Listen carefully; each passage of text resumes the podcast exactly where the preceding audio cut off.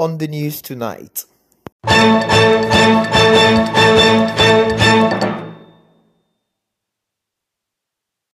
Youth protests demand justice for late singer Mohbad. One kidnapped corps member released in Zamfara, NYSC DJ confirms. Tribunal invalidates Abba Kabir's governorship, declares Nasiru Gawuna as Kano governor. Ogun government said to impose death penalty on cultists. OAU students give management 5 days to reverse fee hike. Doctors in England escalate strike action, patient safety at risk. Meta to begin WhatsApp business owners verification. To listen to the news in full, kindly click on the link below.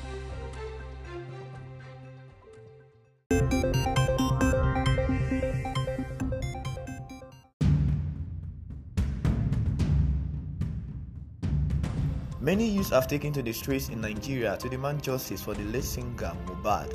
Mohbad, who died on September 12 at the age of 27, in a mysterious death has left many shocked as they demand justice for his death. In a powerful display of solidarity, protests demanding justice for the late singer continued for a second day as fans took to the streets in Lagos and Delta State. The demonstrations, which began in Ogun and Ondo State, were sparked by the mysterious circumstances surrounding his death. The protests in Lagos start from Alagbado Axis of AIT Road to the command area and Ilewe in Iran. Similar protests also took place in Warri, Delta State, in Oyo and Ondo States. The protesters, donning black tops and carrying placards, are demanding justice for Mohbad.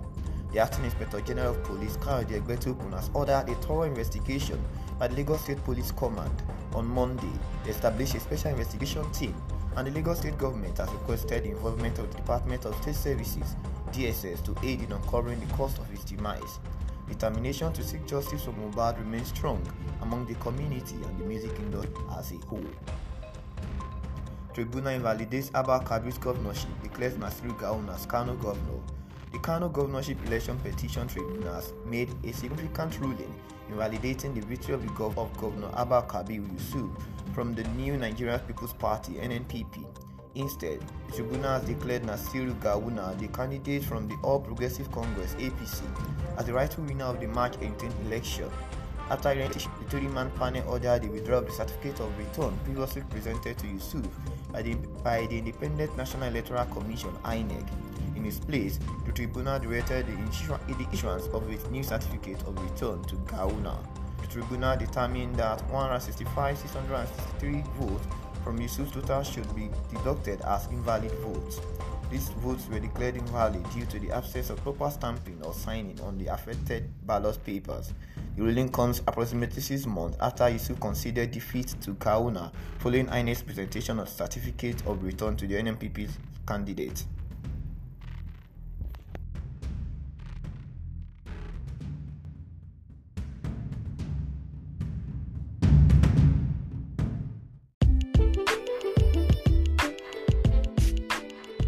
Welcome back to the news on Arakunrin Seyi podcast. Kindly follow our podcast on Spotify, Google Podcasts, Amazon Music, and AudioMac at Arakunrin Seyi podcast, and also follow us on all social media accounts: Facebook, Instagram, Twitter, and on YouTube.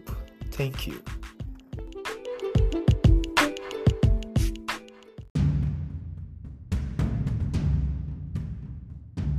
The Director General of the National Youth Service Corps (NYSC), Brigadier General Yushau Hamid, has confirmed that one of the corps members who was abducted in Zamfara State has been released. The corps member was traveling from Uyo, Akwa Ibom State, to Sokoto State when the incident occurred. Unfortunately, 7 others are still in captivity. Speaking to journalists after a stakeholder engagement event in Abuja, General Ahmed emphasized the need for state government to prioritize the safety of corps members. He urged them to implement measures such as concluding travels by 6 p.m. and ensuring that corps members spend the night in secure locations like NYSC lodge or military installations. Furthermore, General Ahmed mentioned that efforts are underway to provide palliative to alleviate the impact of the fuel subsidy removal on corps members. He highlighted that several states have already taken steps to support the young individuals during these challenging times. In a decisive move to combat the rise of court activities, the Ogun State government is preparing to pass a law that will enforce the death penalty for individuals involved in such acts. Governor Dakwa Biodun made this announcement during a meeting with the paramount ruler of Remoland, Oba Babatunde Ajayi, at the Akarigbo Palace in Shagamu. expressing deep concern over the destructive impact of cultism in Shagam and its surroundings. Governor Biodun emphasized that the government will not tolerate the destruction caused by unruly individuals. To address the issue head-on, Governor Biodun has instructed the Commissioner of Police, Director of State Services, the Commander of the Civil Service, Civil Defense, and the Amoteku Commander, along with other security agencies, to relocate to Shagam. This strategic move aims to intensify efforts in curbing cult activities and restoring peace to the area. Furthermore, Governor Abiodun reiterated his commitment to demolishing houses associated with cultism or kidnapping. With the implementation of this stringent law and increased security measures, the Ogun government aims to create a safer environment and deter individuals from engaging in cult activities.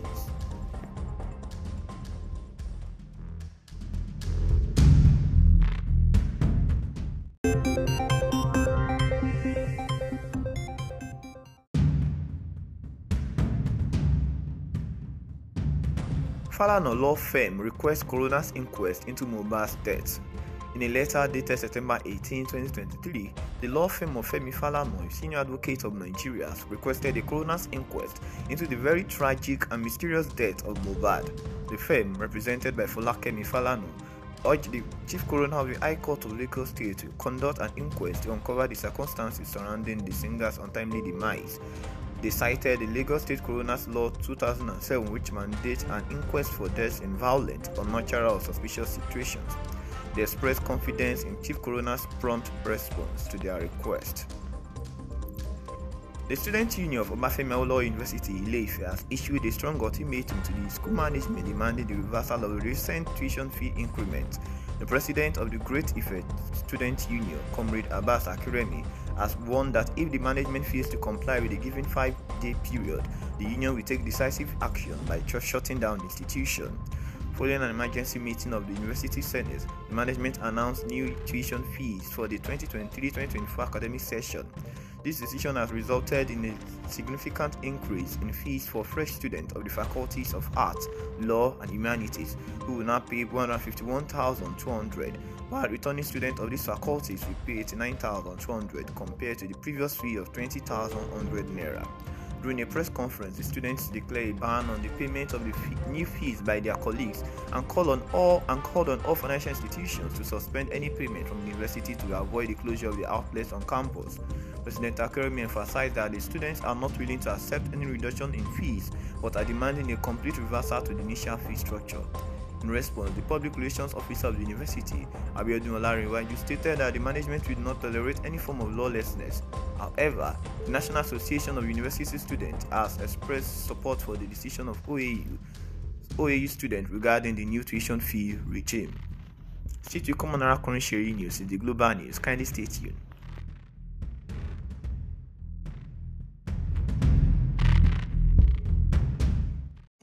Welcome to Global Scene.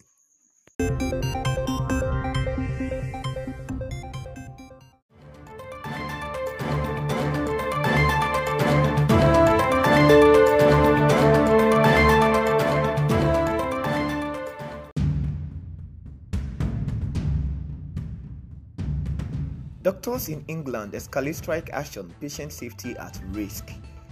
Hospital chiefs have issued a warning about the potential danger to patient safety as doctors in England intensify their strike action. This marks the first time that both consultants and junior doctors have simultaneously walked out amid an impasse with the government over their pay demands during a significant cost of living crisis. The strike, driven by heavy workload and below inflation pay rises, have resulted in postponement of numerous appointments and operations, exacerbating the backlog caused by the ongoing pandemic within the National Health Service. Previous strikes have seen consultants and junior doctors striking at different times to provide coverage for each other. However, the current scenario of both groups striking together has raised concern among health leaders. Matthew Taylor, CEO of the NHS Confederation, expressed that this strike could lead to the cancellation of around 100,000 operations and appointments, bringing the total to over a million since the series of walkouts began. Despite efforts to mitigate the impact, the compromised patient safety is a significant concern, with the level of risk being the highest seen in a long time. The strike action started with a 2-day strike by consultants on Tuesday, followed by a 3-day strike by junior doctors starting on Wednesday. Meta to begin WhatsApp business owners verification. Meta is set to launch verification for businesses on WhatsApp soon. Meta disclosed it during a media briefing on Tuesday, whose details were embargoed until Wednesday, with Meta's VP of Business Messaging, Nikila Srinivasan. The firm stated that it will soon begin to make it possible for businesses to receive notification from Meta, which users know that they are chatting with the right business. It noted that to become Meta verified, businesses must demonstrate their authenticity to Meta and in return receive a verified badge in hands. The firm, through its vice president, said for businesses interested in signing up, Meta Verified will come with additional premium features, including the ability to create a custom WhatsApp page that is easily discoverable via a web search, and a multi-device support so multiple employees can respond to customers. We'll begin testing Meta Verified soon with small businesses using the WhatsApp Business app before introducing it to businesses on the WhatsApp Business platform in the future. U.S. imposes fresh sanctions on 7 individuals and 4 businesses from China, Russia, and Turkey. The sanctions are a result of their alleged involvement in the development of Iran drones program. The United States claims that Iran has been supplying drones to Russia, which have then been used in drone strikes, resulting in the death of Ukrainian civilians. One such strike was reported in the western Ukrainian city of Lviv.